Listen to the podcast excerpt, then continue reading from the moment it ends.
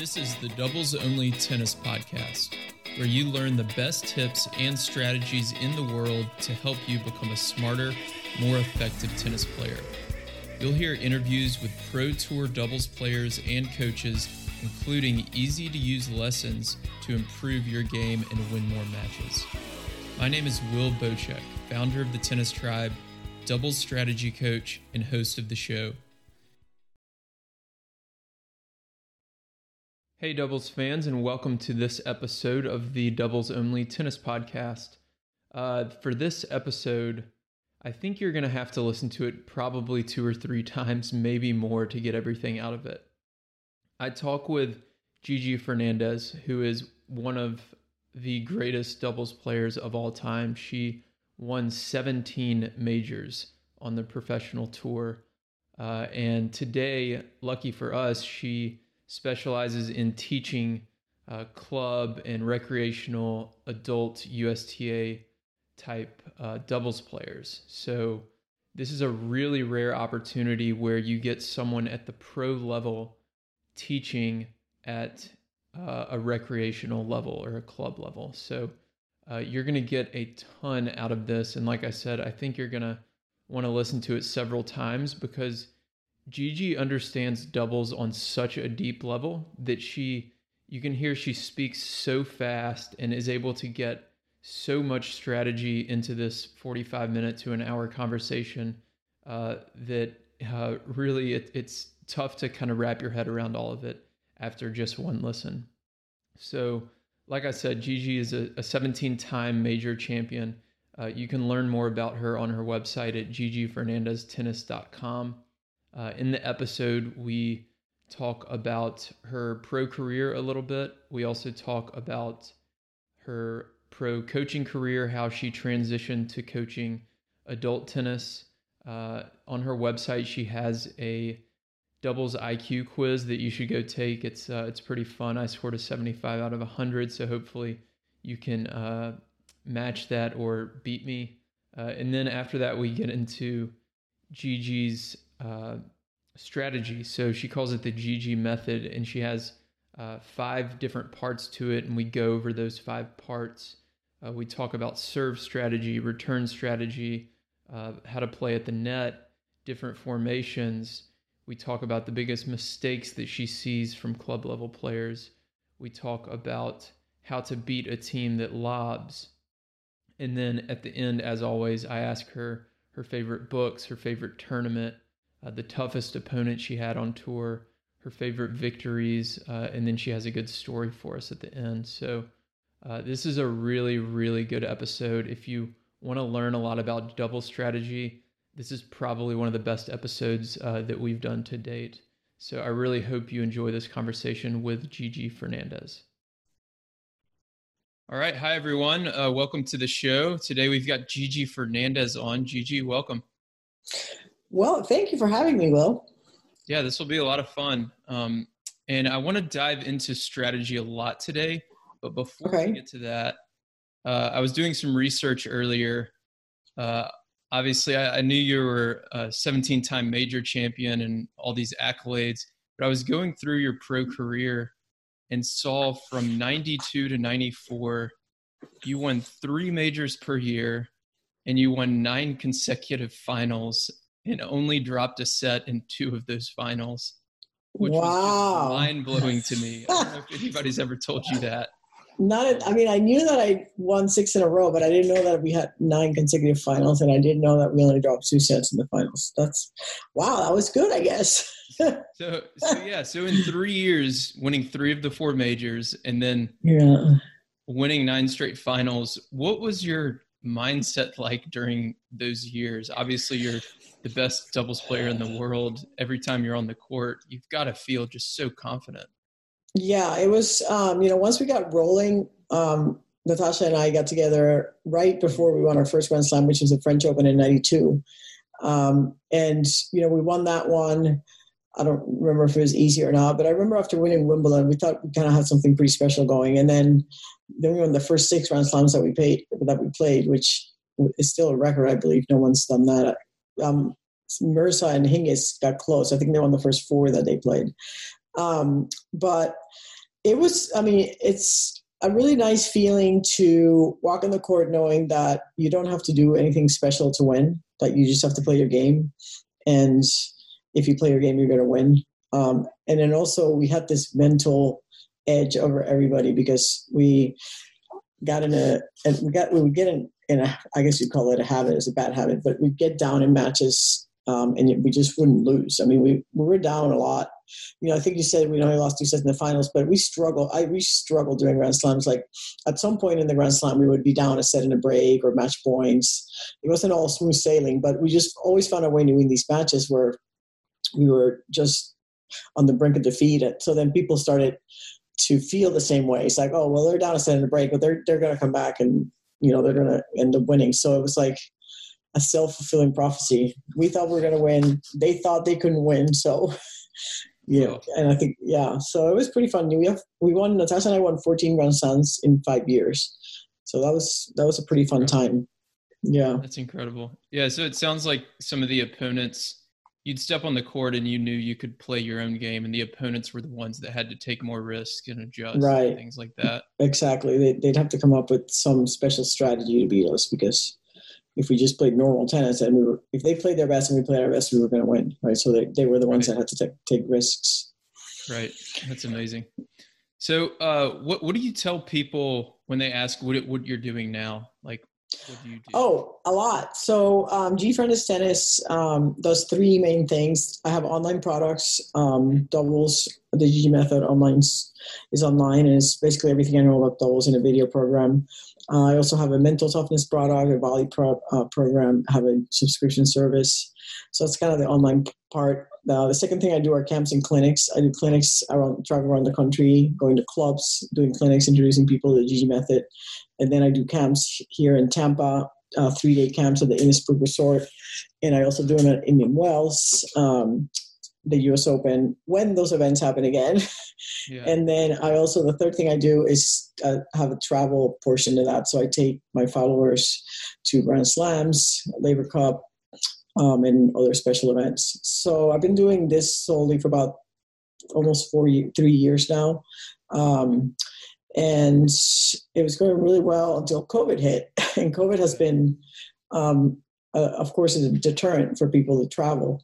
So, and also for me to travel or for me to go to a club and expose you know, myself to 24 or, you know, 36 participants and people not wanting to be around other people. So it's been a little bit of a struggle um, yeah. for the last six months, but hopefully, you know, things will get back to normal sometime right. soon and, you know, we'll go back to doing what we love. Right. Yeah. Hopefully this spring, the vaccine rollout goes well. Yeah. So that's what I do on that side. I'm also in the board of the um, International Tennis Hall of Fame, and I am the chairperson of something called the Hall of Famer Council, which is is which is um, seven past Hall of Famers. Um, we form, just formed a committee to try to get, help get more con- connectivity between the Hall of Famers because you know we have these 93 living Hall of Famers and we're all pretty disjointed. You know, we're not okay. we don't um, we don't have a really community around it. I mean, it's like you get inducted, and it's the greatest day of your of your career by far, and then you kind of go away, and no one ever knows what you did. you know, there's so many. If you think about how many Hall of Famers are out there that, if they're not broadcasting, you never hear from them. You know, and and you know, and I'd like to know how, like for example, Sabat- Gaby Sabatini's doing, or um, I don't know, like Mauresmo you know, a contemporary. Like, what is she up to? Like, she's not coaching right now. What is she up to? So, so we're just trying to um, get more connectivity with the Hall of Famers, mm-hmm. that's a fun project. Cool. Yeah, get some events yeah. to connect everyone again. Yeah, it's awesome. Uh, and then for a little bit after your pro career, I think I read that you did some coaching as mm-hmm. well on the pro level. Yep, I've coached at every level. And why did that? why did that kind of uh, slow down or uh, yeah yeah good question so so my journey into coaching really started pretty much right when i retired i started coaching the puerto rican fed cup team um, and went to of course fed cup with them i went to the pan am games with a couple with a, as the coach of the puerto rican team men and women. Um, then i started um, then i became a coach at university of south florida division one here in tampa. Um, and I did that for about four years, and then I got frustrated with the recruiting process because I kept recruiting people that I thought would be really good college players, but they all wanted to turn pro, and none of the not one girl that I tried to recruit that turned down my scholarship offer ever made it on tour, you know, but all the parents thought that they were going to be the next Jennifer Capriati, you know, and it was like tough. Yeah. And it, so it was frustrating because I just couldn't get players to to commit. So I stopped doing that. And then I started coaching uh, Lisa Raymond and Sam Stosur. Well, first Rennae Stubbs was the first person that I coached. Mm-hmm. Um, and uh, Rennae and Lisa were those partners. So I coached them. And then when they stopped playing together, then I kind of paired up Lisa Raymond and Sam Stosur. And they won the uh, 2005 uh, U.S. Open when I was coaching them. So mm-hmm. it was kind of fun to, to coach a Grand Slam team to kind of be on the other side.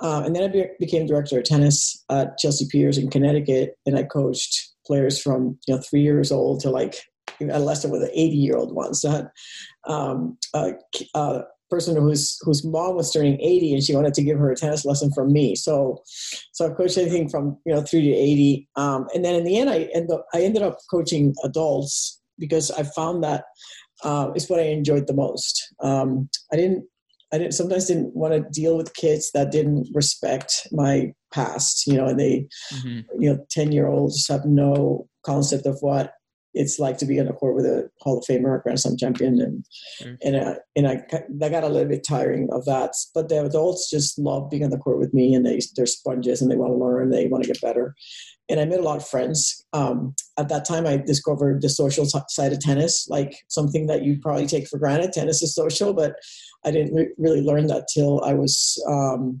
47 years old. so, yeah. um, so, so yeah. So now, you know, I I kept coaching adults because that's really what's fit with my schedule, and I stopped coaching. Um, I stopped traveling on tour because I became a mom. I was mom of I'm now mom of 11 year old uh, twins.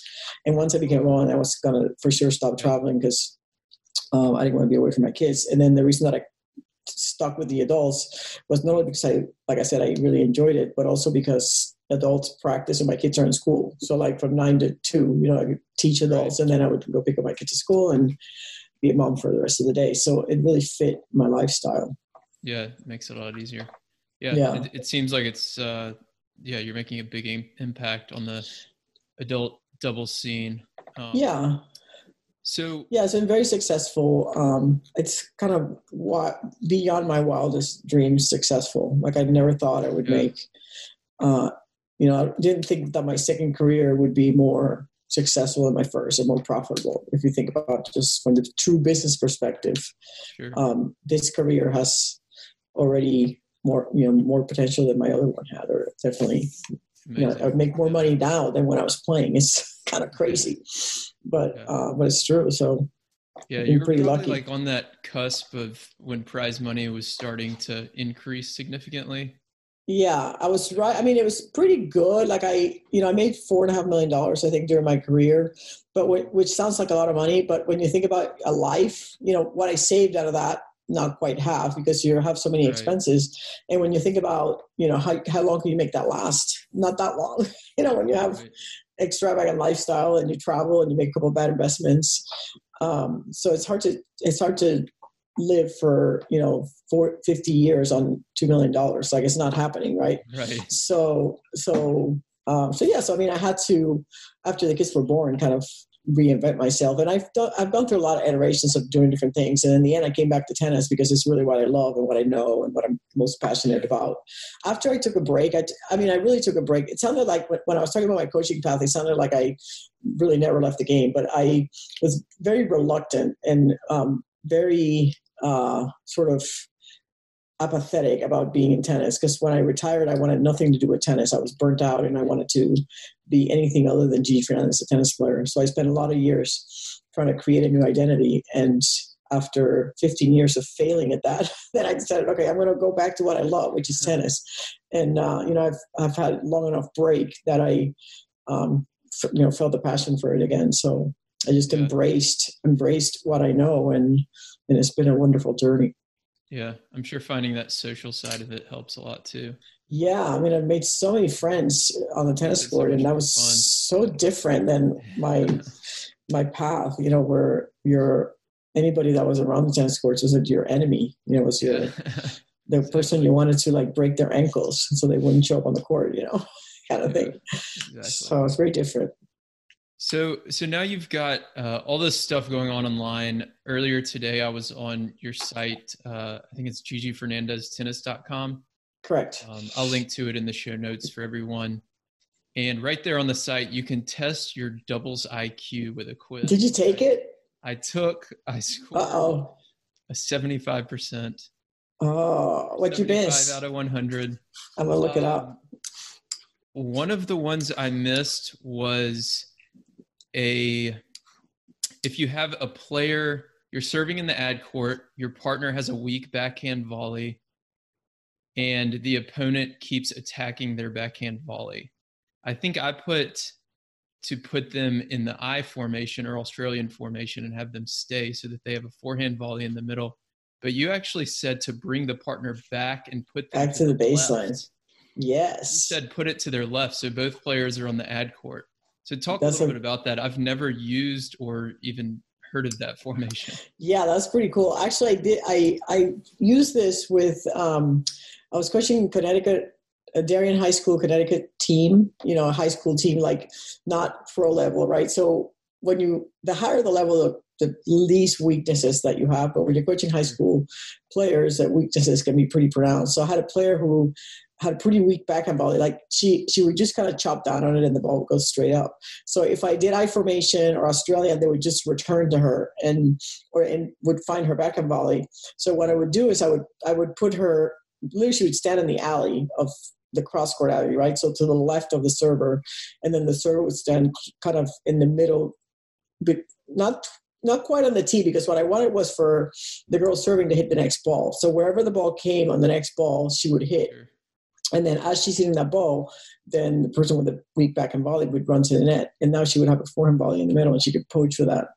And we, it first of all, it throws people off. Half the people, when you do this, three quarters of the people are going to tell you that's illegal, that you cannot stand back there. but it is, it, it is perfectly legal. It doesn't matter where you stand. Um, and it's a good strategy. You know, if like if you have a weak a weakness at the net, you just completely hit it. You you took the weakness away. You put it back where it was not a weakness anymore. Okay. What else did you miss? Uh, I'm not sure the other ones I missed. I think uh, yeah, the, there was the, one that was like all of the above, and I, I had selected my favorite of the other three. Got it. The early ones. Yeah, one one thing that people don't think when they're covering at the net is um, if you're playing, and of course this is audio, so it's kind of hard to explain. We don't, I can't show it, but um, if you're on the at, if you're on the, um, if you're at the net on the deuce side, right? So you're serving to the outside and you're at the net, standing on the deuce side, and your opponent's at the baseline and they're hitting a forehand, or what I call an inside shot. Inside, an inside shot, you hit it from the inside of the court, and an outside shot, you hit on the outside of the court. So on the outside, a backhand is an outside shot, a forehand is an inside shot. If somebody's hitting a forehand there, the natural shot for them to hit cross court goes into your alley. So right it from you know on tour it doesn't happen very much because people hit the ball so hard it's hard to hit you know if, if you hit, if you have a huge serve and somebody's stretching they're not going to hit that cross court into your alley they're going to be late and they're going to hit it inside out. But because um, recreational players especially women don't hit the ball as hard or even you know three five four men don't hit the ball as hard or don't penetrate their volleys that forehand goes cross court into the alley quite a bit the, in the recreational game. So right. kind of got to mind your alley on that one yeah, it's kind of like an inside out forehand that lands kind of short in the court. But it's not inside out, it's inside in. It's actually a cross court forehand, but cross court meaning it's going from the middle of like if you stand if you're hitting it from the tee, right? Cross court mm-hmm. goes into the alley that you're standing in mm-hmm. with the outside player standing in. I mean, you, know, you can see it here. So I'm talking yeah. about this shot. We'll post the video too. So. Yeah, yeah. So if somebody's hitting the ball from an inside shot, if somebody's hitting an inside shot here, like this person has to watch this alley. Um, the cross court person uh, is going to watch the middle, and you cannot hit inside out into here from an inside shot because your partner's in the way right? I mean, Right. if you're running around and hitting a fore, a forehand, well, now now that's an outside shot because you're standing on the outside part of the court. But if you're standing on the inside of the court, then the, you cannot hit from the inside of the court into the far alley. You're hitting your partner in the back of the head. Yeah, So tough one. yeah, Cool. Well, yeah, that's one I missed. I, I know I missed the the server's role. I think was all of the above, and I had put my favorite one, which I think I put uh, make a high percentage of first serves. yeah, all that, and you got to Yeah, all- communicate, control the tempo of the game, communicate with your partner. Yeah. Mhm. Well, 75 is not bad. I get 35s and 40s a lot. That's good to hear. Yeah. Makes me feel a little better. Yeah. So let's go. I want to go through the GG method. So Okay, sure. that all over the site. Uh, we've got positioning. There's uh, five or six different things. Five steps surrounded by competition. Five steps surrounded by competition. Yeah, so the first one is positioning. Yeah. I mean, so positioning, you have to know where you're standing. And people are so um, sometimes oblivious about the fact that they're in a positioning error. So, uh, so when you're playing, if you're if you are you know, on the other side of the court, your opponents are in a positioning error, then you have to attack positioning error because you can win points of positioning mistakes. Sure. Um, and what I tell players is if you break the if you're in the center of the service box and you break the box in half and you break it in half again and you stand right in the middle and then you extend your arm and draw a circle around yourself, it's about a six foot circle. You should be inside that circle anytime you're at the net. So when you're if you're in that circle, you're good. If you're outside that circle, bad things are going to happen. If you get too close to the net, you're going to get lobbed. If you get too close to the center uh, center line, you're leaving your whole alley open. If you get too close to the service line, you're going to get lobbed. And the only exception there is if you're anticipating lob, then you could stand outside your circle.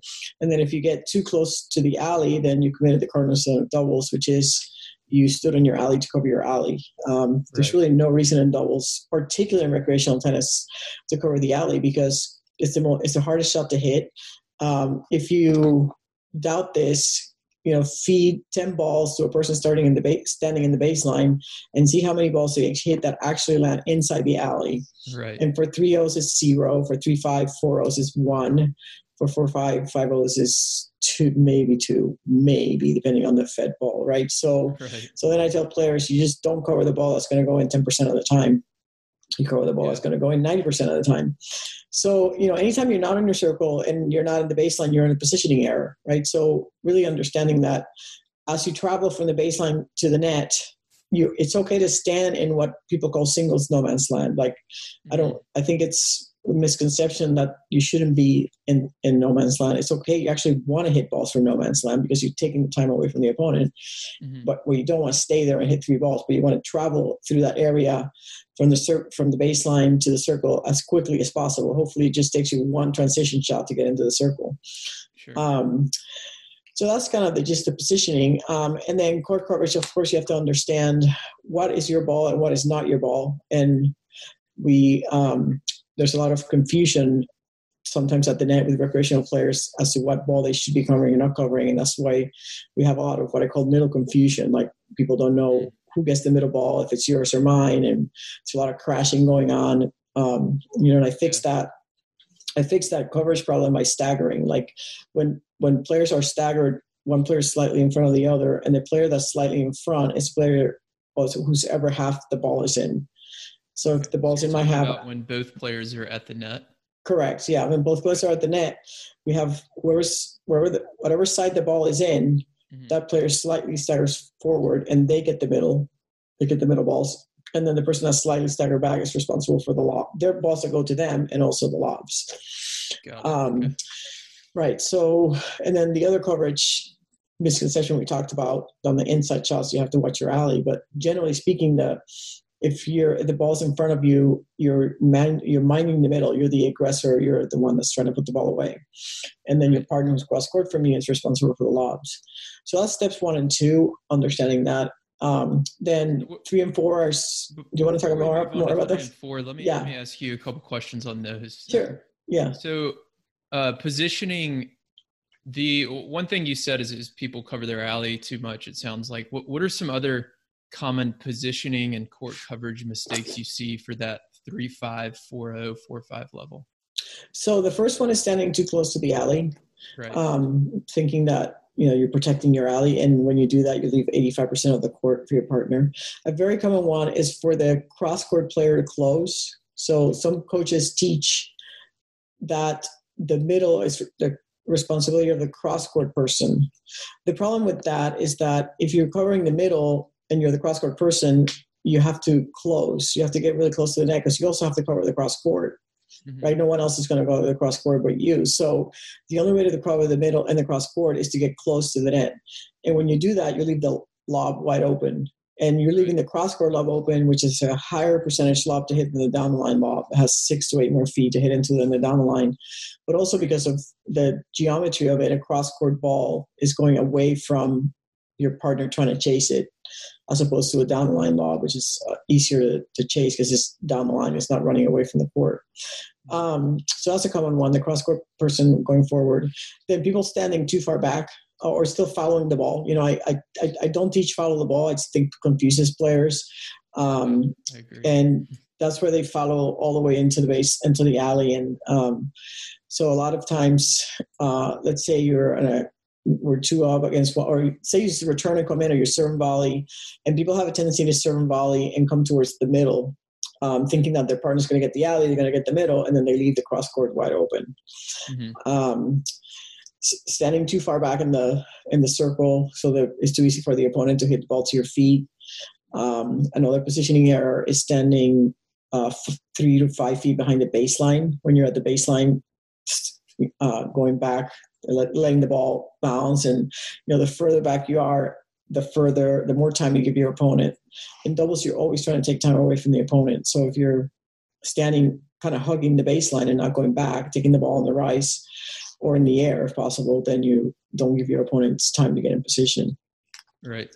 Yeah. Yeah. Those are all really good ones. Yeah. One one thing that I like to tell tell my readers is a lot of these rules also kind of depend on the um, what's going on on the court, right? Because there's so many variables in doubles.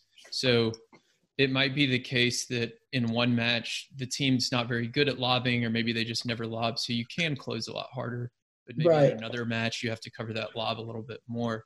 So it just kind of a lot of it depends, but these are really good general rules to yeah follow and I mean, kind of adjust as you notice different trends. Right. I mean, you always have your plan A when you go on the court, and then if that doesn't work then you go to your plan b right so so covering the court the basic way first until you detect a tendency you know i tell people don't cover the alley don't cover your alley on an outside shot but if you have somebody who is great at it they pass you three times in a row with you know the backhand on line into the alley right. clearly they have that shot so then you got to cover it right. um, you know if somebody's hitting if some and where are they hitting the ball from is another something that you also have to um, kind of or analyze to decide whether you're going to cover your alley or not. Because if somebody's standing in their service line and they're going to try to pass you, so you have you've hit a weak volley and you have somebody coming coming in to kill a, a ground stroke.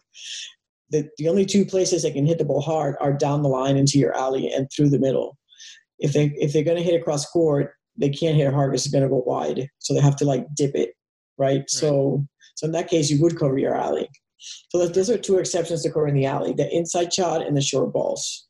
Right. Are the two exceptions yeah. to cover in the alley. Not on, and people think that when somebody's standing way outside the alley, they should cover their alley.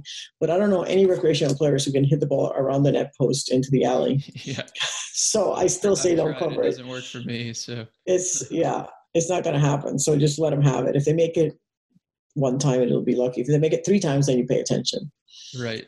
Absolutely. So, yeah, that's that's a really good rule. Um, if you yeah. get beat three times, then start to make the adjustments. Right. So next is uh, we have positioning court coverage, and then serve is the third one. Yeah. So serve and return is.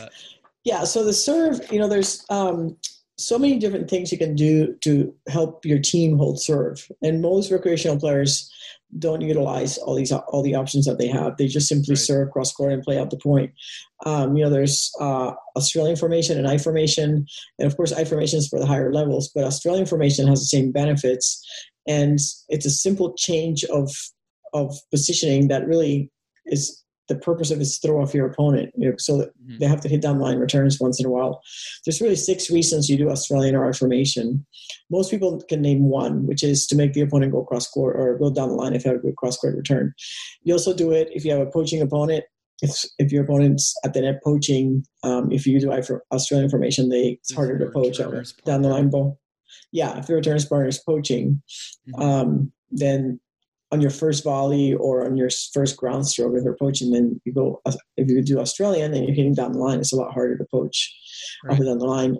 You do it to put your partner with their best volley, whether it's a forehand volley or backhand volley. If your partner has a better forehand volley and backhand volley, you do Australian and put him uh, on the outside, right? So now they have a forehand volley poach. Right, if they're um, right-handed. If they're right-handed, correct. If they're left-handed, you would do it on the deuce side. Mm-hmm. Um, you do it to put you you with your best ground stroke. So if your forehand's better than your backhand and you're serving to the ad, the Australian, so you go hit a forehand. Um, you do it anytime you're losing points on a cross court rally. Like if you don't serve a volley and your opponent doesn't either, and you're in a forehand to forehand rally and you're losing points because your forehand's better than your forehand, then go hit backhands, go hit gotcha. backhands down the line. Right. And then the main reason that's five. The fifth, the sixth one, and the most important one is to disrupt your opponent's rhythm because it's your job of, uh, as a server to always keep your opponent guessing. And if you don't mix it up, then they're not going to be guessing. Um, and of course, you know, having routines, uh, very important. Communicating with your partner so they know what you're going to do, where you're serving, if you're serving and staying back or serving and coming in. It's really important the communication between the server uh, and the service partner. So, what should um, they be talking to each other about? It's really what they're attempting to do. You know, whether they're going to serve and come in, serve or stay back, if they're going to serve wide. But if you're going to serve wide to in doubles, your partner needs to know, because if you're going if you have any decent wide serve, and your opponent's going to be late, they, there's a good chance they're going to hit that ball down the line. So you kind of have to be aware of that. You, you can't poach on a wide ball on a white serve rather. You can poach on white balls, but not on white on white serves it's hard to poach because you you leave your whole alley open. Mm-hmm. Um, so the better your opponent's return, the more important the communication between the partners is. So you'll you know you kind of all know what's what's happening. Right. So at minimum, your partner should know if you're serving and volleying or serving and staying back, and then ideally they know whether you're serving to the forehand or the backhand or the body, so they have some idea of the ball that's coming back. Okay. Got it. And then uh, we talked a little bit about formations. What do you? How do you view the server's partner's role? The service partner's role is the main responsibility of the service partner is to help the partner hold. Like if my partner did not hold, unless she had two double faults from game point, uh, or even unless she had four double faults in a row. Because why did we get to game point, right? I, should, I needed to be helping her. So I always felt it was my responsibility if my partner did not hold. I was not active enough. I was not moving enough. I was not intimidating enough.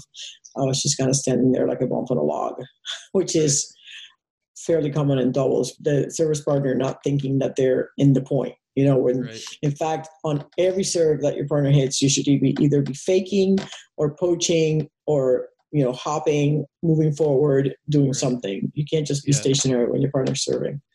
Yeah, some kind of lateral movement. I see what I see when I go to the, these tournaments and leagues and stuff around Texas is a lot of servers partners at the the three five to four five level that we're talking about. They'll move forward and backwards well, but they don't move laterally a lot.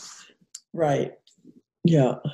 So that goes back to the you know cover the alley thing, which uh, I think a lot of times is more of a psychological thing than it is a you know do what's best for winning. Right because you people feel, feel like, like, you let your partner down you feel like if you got past points. Right i know exactly. which is the it's really the silliest thing. It's a i don't know who who first shared this sentiment but i can tell you that when i was playing if i did not get past on my alley i was not doing my job because i actually wanted my opponent to hit the ball down my line i was begging them to try that low percentage shot.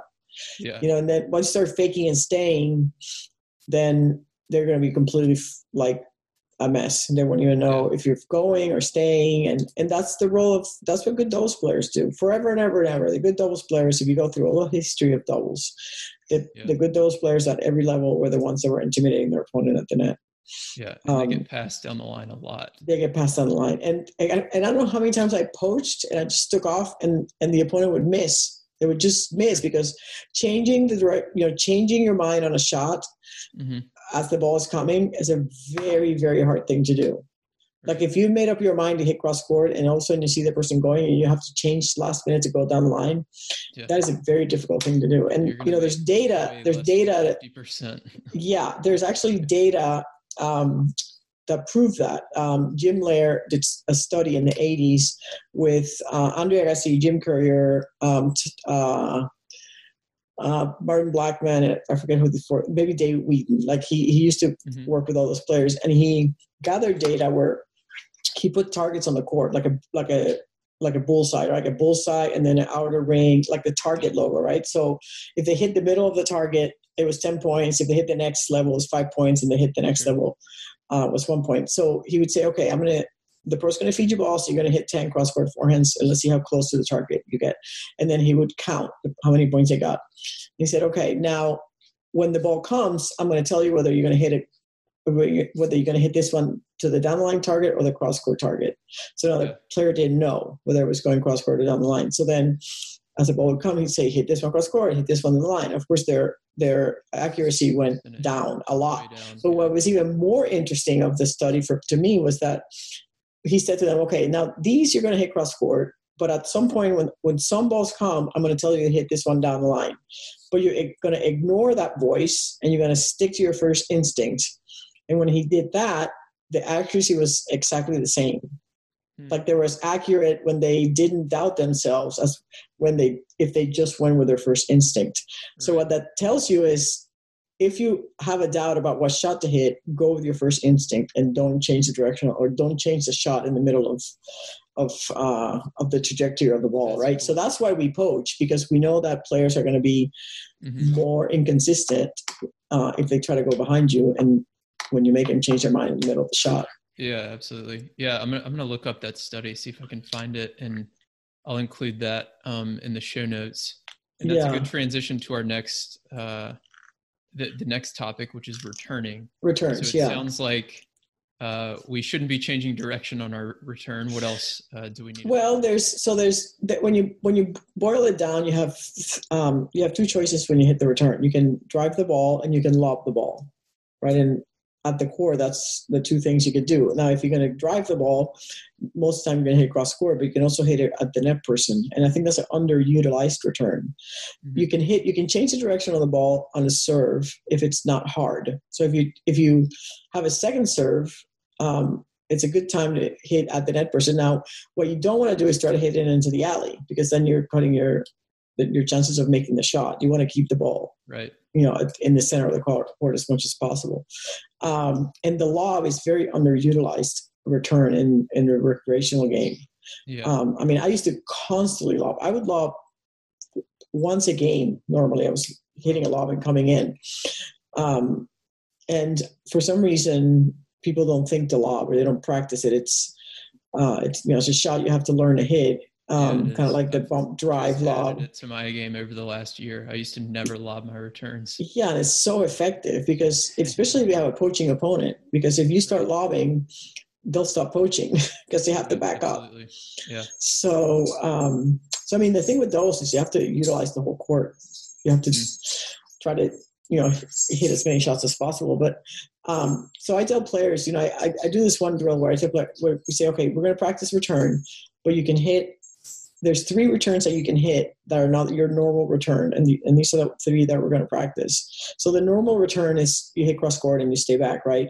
That's what everybody does. Hit cross court, stay back. The other three options are return and come in, drive it at the net person, and lob the net person. So so you really have four options when you return. Uh, and you should have pre-thought before the ball comes which one you're going to do. You should have a thought for the forehand and you should have thought for the backhand. If the ball comes to the forehand, I'm going to do this. If the ball comes to the backhand, I'm going to do that. It's very, very important with the returns to have these routines because, you know, with the serve, you start the point. So you're dictating. You're just you're not going to start serving until you're ready and you decide where you want to hit the ball. But sometimes for the return, people aren't ready um, and they don't have a plan for, for return. And you absolutely have to have the plan when you when you return. Right. Okay, so so if I'm the returner, I need to be thinking before first and second serve. Forehand, I'm doing this. backhand, I'm doing this. Correct. Of course, we need to be practicing those different returns as well. Right. And if it's going to the bot, if it comes to the body, I'm going to run around and hit a forehand, or or I'm going to run around and hit a backhand. Right. Okay. And then what about the returner's partner? What should they be thinking about? The returner's partner's got a tough position. That's to me the hardest position in doubles is that of the returner's partner because if you have a poaching opponent, um, you're going to be in trouble right away. So a lot of times, you know, a great strategy is to bring the returner's partner back if the returner's not returning well. And some people think that's a bad thing to go two back. In fact, I'd much rather have two players be at the baseline uh, with two players at the net on the other side than have one up, one back with two on the other side. Because the best position in doubles is two players at the net with one up, one back on the other side. And the worst position in doubles is to be in the one up, one, one back when there's two at the net. And by the best and worst positions, I mean statistically, the two at the net are going to win the majority of the points. And this is at all levels. I'm not making this up. This is a, there's plenty of data to show this. So, um, so if you ever have, you know, if you're the returner's partner and you're feeling threatened or your partner's not returning well or you're feeling like you're not being helpful, just go back to the baseline and hit ground strokes. You know, when you're when you're two up versus two back in the recreational game, it's not clear who has the advantage. You know, in the pro tour, usually two up has the advantage over two back, unless you're like in red clay and you have amazing ground strokes and you're Rafa Nadal and Roger Federer or something like that. But in the recreational game, two up versus two back, sometimes sometimes the two back have better ground strokes than the volleyers. So you can so Mm. you can win a lot of points in games by playing from the baseline. But what we don't want is two up against one up, one back. Right. That makes sense. Yeah. And especially I'd imagine if you're the return team, you, you don't need to win, you know, 50, 60% of your games to win the match. You really need to win only maybe 30 or so percent of the games. So Yeah, if you when you're can play two returning, back one- and increase your percentage, then Right. sure, it seems like a great Yeah, I mean, if you if you have the mentality that if you never lose a serve, you never lose a match. If you understand that, you, if you never lose a serve, you'll never lose a match, Mhm. including if it goes to the tiebreak and you never lose your points, right? So if you if you start to develop that mentality and start to hold serve consistently, then all you need is one break, and that's a set. And that's how the pros think. The problem with recreational players is that because they can break, because the serve is not as powerful, it's a lot easier to break. They don't treat their serves with as much importance because it's like, oh well, I lost my serve, but I can break next time, so what's the big deal, right? But if you can change your mentality to like, I have got to hold my serve, um, which was my mentality because if I didn't win my serve, one break was the set. More generally speaking, on, on uh, when I was playing, 92 it's a little bit 94. Yeah, it's different now. yeah, right. But it's different now because the returns are so big. On the tour, it's different now. It's Yeah. you know the the returns have a bit of an advantage. The returns are bigger than the serves sometimes, but not when I was playing. And when I was playing, the the tennis in the 90s, 80s, 70s is more equal to like recreational tennis now, right? Hmm. I mean, players, recreational players will never have the power of pros today Sure. Impossible right? But um, so you think about how, how doubles was played you know 30 40 50 years ago and that's how recreational players should be playing. It's Interesting. you're going to win more points at the net period. Interesting. in fact let me i'll give you a stat for people who who disagree. From the 2015 australian open the, you know the best ground strokes best players in the world 2015 australian open uh, from the second round to the finals of all of those points that were played 60% of the points ended in an error. Okay so like that's a high number. Like for recreational players it's more than that. Wimbledon is 70% because it ports faster. But of the 40% point do you know the stat of the 40% points that were winners? What percentage of the points do you think were won by the net player and the baseliner so out of 40% what percentage of the points do you think the baseliners won and these are the best So ground winner strokes was- in the world mean the winner was hit from the baseline Right, so they- from the net? correct I would guess the majority would have to be from the net. So like 80% net, 20% baseline. Yeah, so you're a little bit off, but it, so we only have 40 points. So, but still you're off because it would be it's three percent of the points were won by the baseliner, Okay. and 37 percent were won by the person on the net. Okay. Okay, so so if So- you're I was saying like 30 and 10 or something, I guess. right, you were like you said 20, 80, Whatever 20. 80% of 40 is. We don't have to do the math, but okay, good. We, we but yeah, so yeah, so it's a low number, like it's three percent. So if you have the best ground strokes in your league, if you have the best forehand and three five league, or wherever you're playing 4-0 mm-hmm. you will win you will hit one winner out of a hundred three winners out of a hundred from the baseline. Right. Right? So so what's your mentality? It's like it's not how do i win the point it's how do i set up my partner to put the ball away for me or how do i draw the error from the opponent? And that's really the mentality of of, a, of good doubles players. It's yeah, always setting yeah, up their partner or drawing up the error or trying to draw the error so, that that brings up a, a question for me. So uh, one thing I see a lot is like for that club player who knows, you know, I've got the best forehand on the court. I'm playing three five, and I've got a, a four zero or a four five forehand. So I'm just going to sit back here and just crush forehands and win all these matches. But a lot of people don't think about, you know, how do I get to that next level? If I'm a three five, how do I get to four zero? If I'm a four zero, how do I get to four five? And the answer oftentimes is not going to be sitting at the baseline and hitting your forehands, right? It might be working right. on some of these other skills. Like yeah, and it, how, how, do you right. coach people for that and think about improvement? Yeah, so you know, so that's why I have the, my camps because in ten hours on the court, you the wild improvement. You can have wild improvement because you really learn the game. You learn where to stand. You learn what type of percentage, what's not. You learn shot selection. You learn serve strategies, return strategies.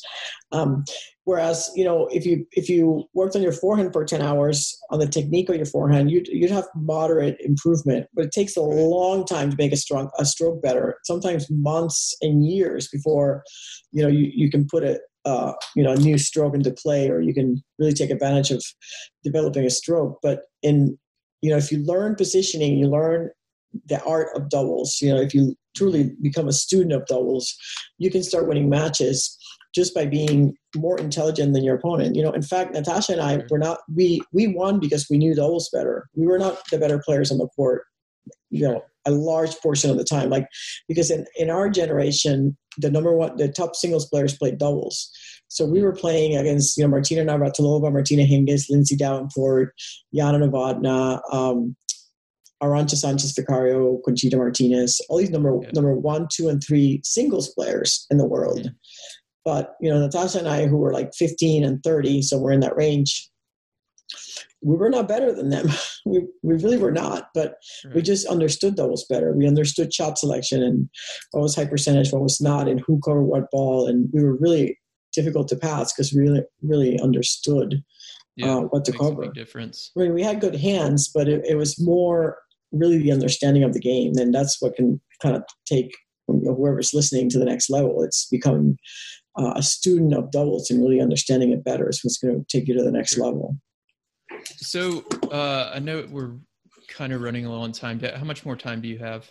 I'm good. Okay. I have like so 15 do, more minutes probably. This last one is shot selection. You've mentioned it yeah. a few times. Let's talk about that. Yeah. So, I mean, really understanding high percentage shot selection and what is the likely sh- shot that you should be hitting, but also mm-hmm. in terms of coverage, what is what shot should you cover that takes away the high percentage shot and gives your opponent the low percentage shot. So you know we talked a little bit about um, let's see what's what's a low percentage shot. Anytime you hit a ball into the alley, it's a low percentage shot, right? Um, as far as shot selection, I tell players you just because they give you the alleys does not mean you should hit into it, right? So you want to try to keep the ball as much as possible in the singles court. You keep your opponent hitting the ball in the singles court because you uh, kind of close the angles of the net.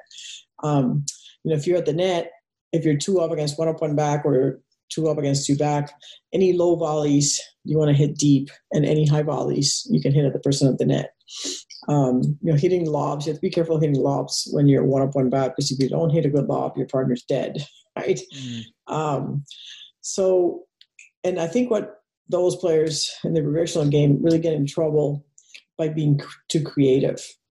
You know, like to try to hit different shots and they'll like try angles when they shouldn't and they um, they try to mix they redirect the ball constantly so the ball goes cross court they hit it down the line cross court down the line we get into this cross court down the line pattern where really when i was playing doubles i hit 98% of the balls that i hit were cross court through the middle sure. so everything was cross court through the middle um, i only hit down the line when I thought I could hit a winner because if I didn't hit the winner, I was going to lose the point. Mm-hmm. And it, but so then it's having understanding that, and then having the discipline to continue to yeah. execute the right shot. Right. Um, you know, I, I, tell players there's four errors, four types of errors that you make, and the acronym is PEST. You make positioning errors, you make execution errors, you make shot selection errors, and you make tactical errors. And really, the only one you cannot control is execution. You never know how you're going to play on any given day, nor do Roger and Serena. They have good days and bad days. So if you can eliminate positioning errors, tactical errors, and shot selection errors, you will immediately become a better player. And and you know, if all your points end in an execution error, you'll win a lot of matches. Right. You'll win a lot more matches than, than we're yeah, winning now. A ton of sense. So, so, so, for shot selection, how should we be thinking about uh, offensive versus defensive? I guess. Yeah. So. Yeah. So I so I separate shot selection by the formations of the court. There's three possible formations that we have. You can be two up, you can be two back, or you can be one up, one back. You and your team and your opponents are always in one of these formations. And depending on where where you are in that formation, then there's high percentage shot selection. So if we start out, let's do like the three basic ones. If, if both players are one up, one back, what are you trying to do? You want to keep the ball cross court. You want to keep it in the singles court. If you hit wide, your partner can help you. But ideally, you're trying to come in because whoever comes in first puts their team in the best position in doubles, which is two up, and puts their opponent in the worst, which is one up, one back when there's two at the net. Um, so if you get that two up, one I guess one up, one back position, the any vo- any volley that you get if you're the two up goes back to the baseliner. There's no need to change the direction of the ball here unless you get a high ball. If you get a high ball, you're going to take that to the net player. Um, the the net person there uh, in that one up position, if they can somehow get back, that's preferable. Or if the baseliner can somehow come in. Um, and then we're two up, two up. When we're two up, two up, really no one has the advantage. You, the goal there is to keep the ball low um, not you don't really want to open angles. Whoever opens angles generally gets in trouble. Uh, unless you're very good at opening the angles, uh, don't open it first. Let your part, your opponents do that. Um, I wouldn't lob when there's four players at the net. Low percentage to hit lob volleys, and if you don't execute it, you're going to get drilled. Um, if you're two up, two back, um, the baseliners, I tell the baseliners to think of hitting the ball in the zones, and the zones are the openings, like the alley, the alley in the middle, between the people who are standing and of course the lob. You always think two shots ahead in doubles. You hit to a zone to open up another zone. So if you hit into the alley, the players shift. Now you've opened the other alley. If you hit to the middle, both players go. You open the alleys, sure. um, and of course you always can lob, push people back off the net. Um, yeah, and those are the basic formations. I mean, one two back against one up one back and all these other ones happen but the, but those are the most common ones. Are one up one back against one up one back and then two up against one up one back and then all four players at the net. So if you kind of master high percentage shot selection from those three formations you'll start playing better. Yeah. Yeah that's that's uh, a lot of good information. One one thing that i've started to teach people the last couple of years and i'm interested to hear your thoughts on this is to really attack the backhand volley a little bit more, especially at the recreational level. So Absolutely. what I notice is most of the errors at the net are from the backhand volley side. So, you know, if we're at two up against two up, you know, you talked about keeping it low towards the middle of the court, or even two up against two back, targeting that middle. The backhand volley. Back backhand volley. Yeah, absolutely. Yeah, definitely in a 3-0, 3-5, 4-0 level, the most um, players will have a weaker backhand volley than a forehand volley, unless they have two hands. Sometimes, sometimes people with two good two-handed backhands that have a two-handed volley mm. can have a good backhand volley. But if there's a, a backhand volley weakness, by all means, you want to attack it. Sure. So, a couple more questions, then let's get into some rapid fire. So, okay. the uh, a lot of questions I get around the, this 3540 level is we try to both get to the net and we just keep getting lobbed. What, what do you tell people in that scenario?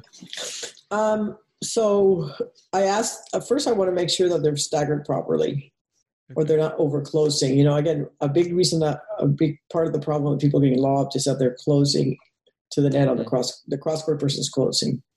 So they, they leave the lob open.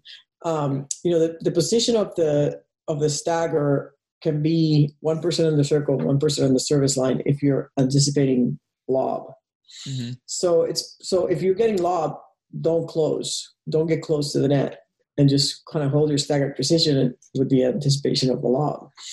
Um, but yeah, I mean, it is a weapon. The lob is a weapon in the recreational game because overhits are not weak. So if you're constantly getting lobbed, then I say don't come in, stay two back, and then if they're at the baseline, then you bring them in. hmm You know, like serve, have your service partner be back and have the returner's partner be back. So you always want to avoid what is beating you. Sure. So if you're getting beat by it, avoid it. And how do you avoid it? You, if you can't hit overheads, then just don't come in. Yeah. Yeah. Just and, and then go practice your overheads. Exactly. okay. So, um, a couple more questions. So we've talked a lot about strategy. Uh, I want to kind of transition back to the pro tour. Um, singles is obviously far more popular on the pro tour than doubles. What is it Yep. going to take for doubles to become? It, it'll never reach the singles level, or at least not anytime soon. What is it going to take for doubles to become a little bit more popular uh, at that pro level in your mind? Um, I think it'll tell. It'll take the fans speaking out, you know, and really uh, demanding like more coverage. Uh, you know, I mean, it's interesting because if if you ask most people that are watching, you know, tennis at a tournament, what do they play? They play doubles. They don't play singles, right? So, um, and you know, the networks won't show it yet a couple of years ago they did an experiment where I think it was for the month of October. They they played doubles matches. They played like all doubles matches Mhm. from random you know tournaments in Europe, and the ratings were through the roof. Really? Yet, Who did this? yes, I, know it's a little known secret because I actually talked to the WTA about letting me have access to those doubles matches so that so that I could play them. I have a, another website called doubles.tv where I, it's where all my um, products are my my all my kind of informational or instructional products. And i wanted to put those matches in there that were commentated. So i would commentate the match for for the viewer kind of going through what i thought was wrong and right. Um, and they shared that with me and it's like so then what happened was the broadcasters will not release it because now they think it's valuable but they but they won't play it because there's not enough airtime and it's like they'd rather play some you know fifty hundred thousand satellite in the middle of nowhere than play a you know quarterfinals of a tier one event, which I don't get. Yeah. So I mean, if you Really keep complaining to tennis channels, you know, just keep complaining, keep complaining, Yeah. keep complaining, and eventually they'll show it more. Yeah. I'm I'm working on that. I'm trying to Yeah. troops and uh, Yeah. do that. It's hard. This experiment was it the WTA that did Yeah. thing? Yep. The WTA. Okay. hmm Interesting. It's in I think October of 2018 was when they did it.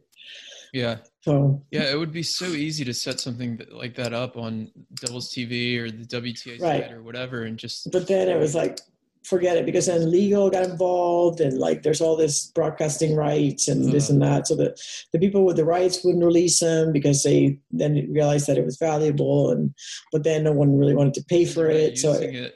Oh, right so it's just sitting in a vault somewhere that's disappointing to hear. Well, yeah hopefully we can change that.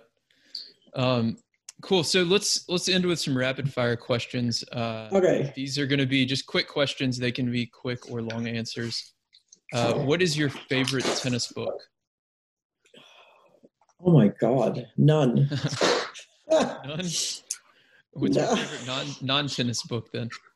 uh darn um you know i read so much that I, I can't pick one i have so many like every whatever i'm reading at the time- you've read. uh, hillbilly elegy education Oh, yeah. um what else uh those two just came to mind Okay. oh I've read- wh- where the crawdads sing was spectacular hmm i love i love historical fiction any historical fiction i love Cool. Okay. What is what was your favorite tournament to play? the australian open Australian Open. Who is the toughest opponent you played against? monica seles Why? Um, she stood three feet inside the service line to return my serve, and in singles, when I played her, it was impossible to get to the net for a first volley. Mm. So she took your time away. Yeah. What is your favorite win of your career? My favorite win. Uh, it's probably a close tie between beating Martina Pam at the 1988 U.S. Open, which is my first Grand Slam. I was in the semifinals, um, and they were the best team in the world by far. They had just lost a 108 match win streak, and uh, my partner Robin White and I were seeded, unseeded, I think, or seeded 15 or something, and we beat them and ended up winning the tournament. So would set up my first Grand Slam win. And the second one uh, would be a very close second. The first Olympic gold medal when we beat the Spaniards in Spain in front of a packed stadium. It was 12,000 people watching, so it was the biggest crowd I ever played in front of. So that was kind of fun. Nice, awesome.